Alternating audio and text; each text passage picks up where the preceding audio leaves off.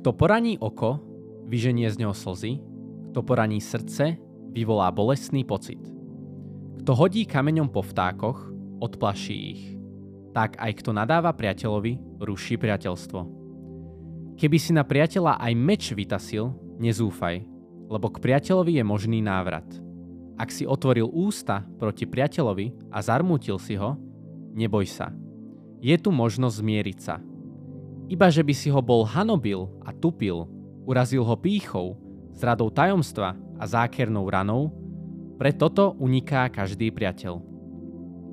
Získaj si dôveru priateľa, kým je v núdzi, aby si mal radosť aj za jeho blahobytu.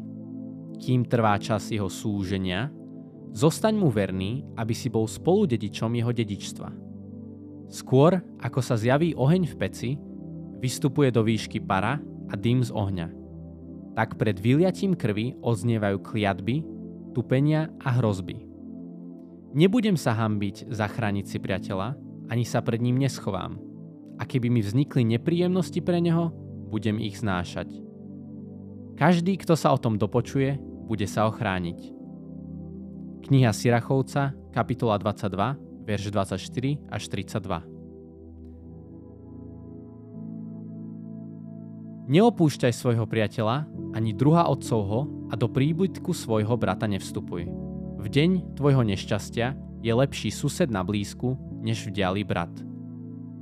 Príslovia, kapitola 26, verš 10 až 11. Iba ten, kto miluje, vidí, čo je v človeku pravdivé. Kyle Jaspers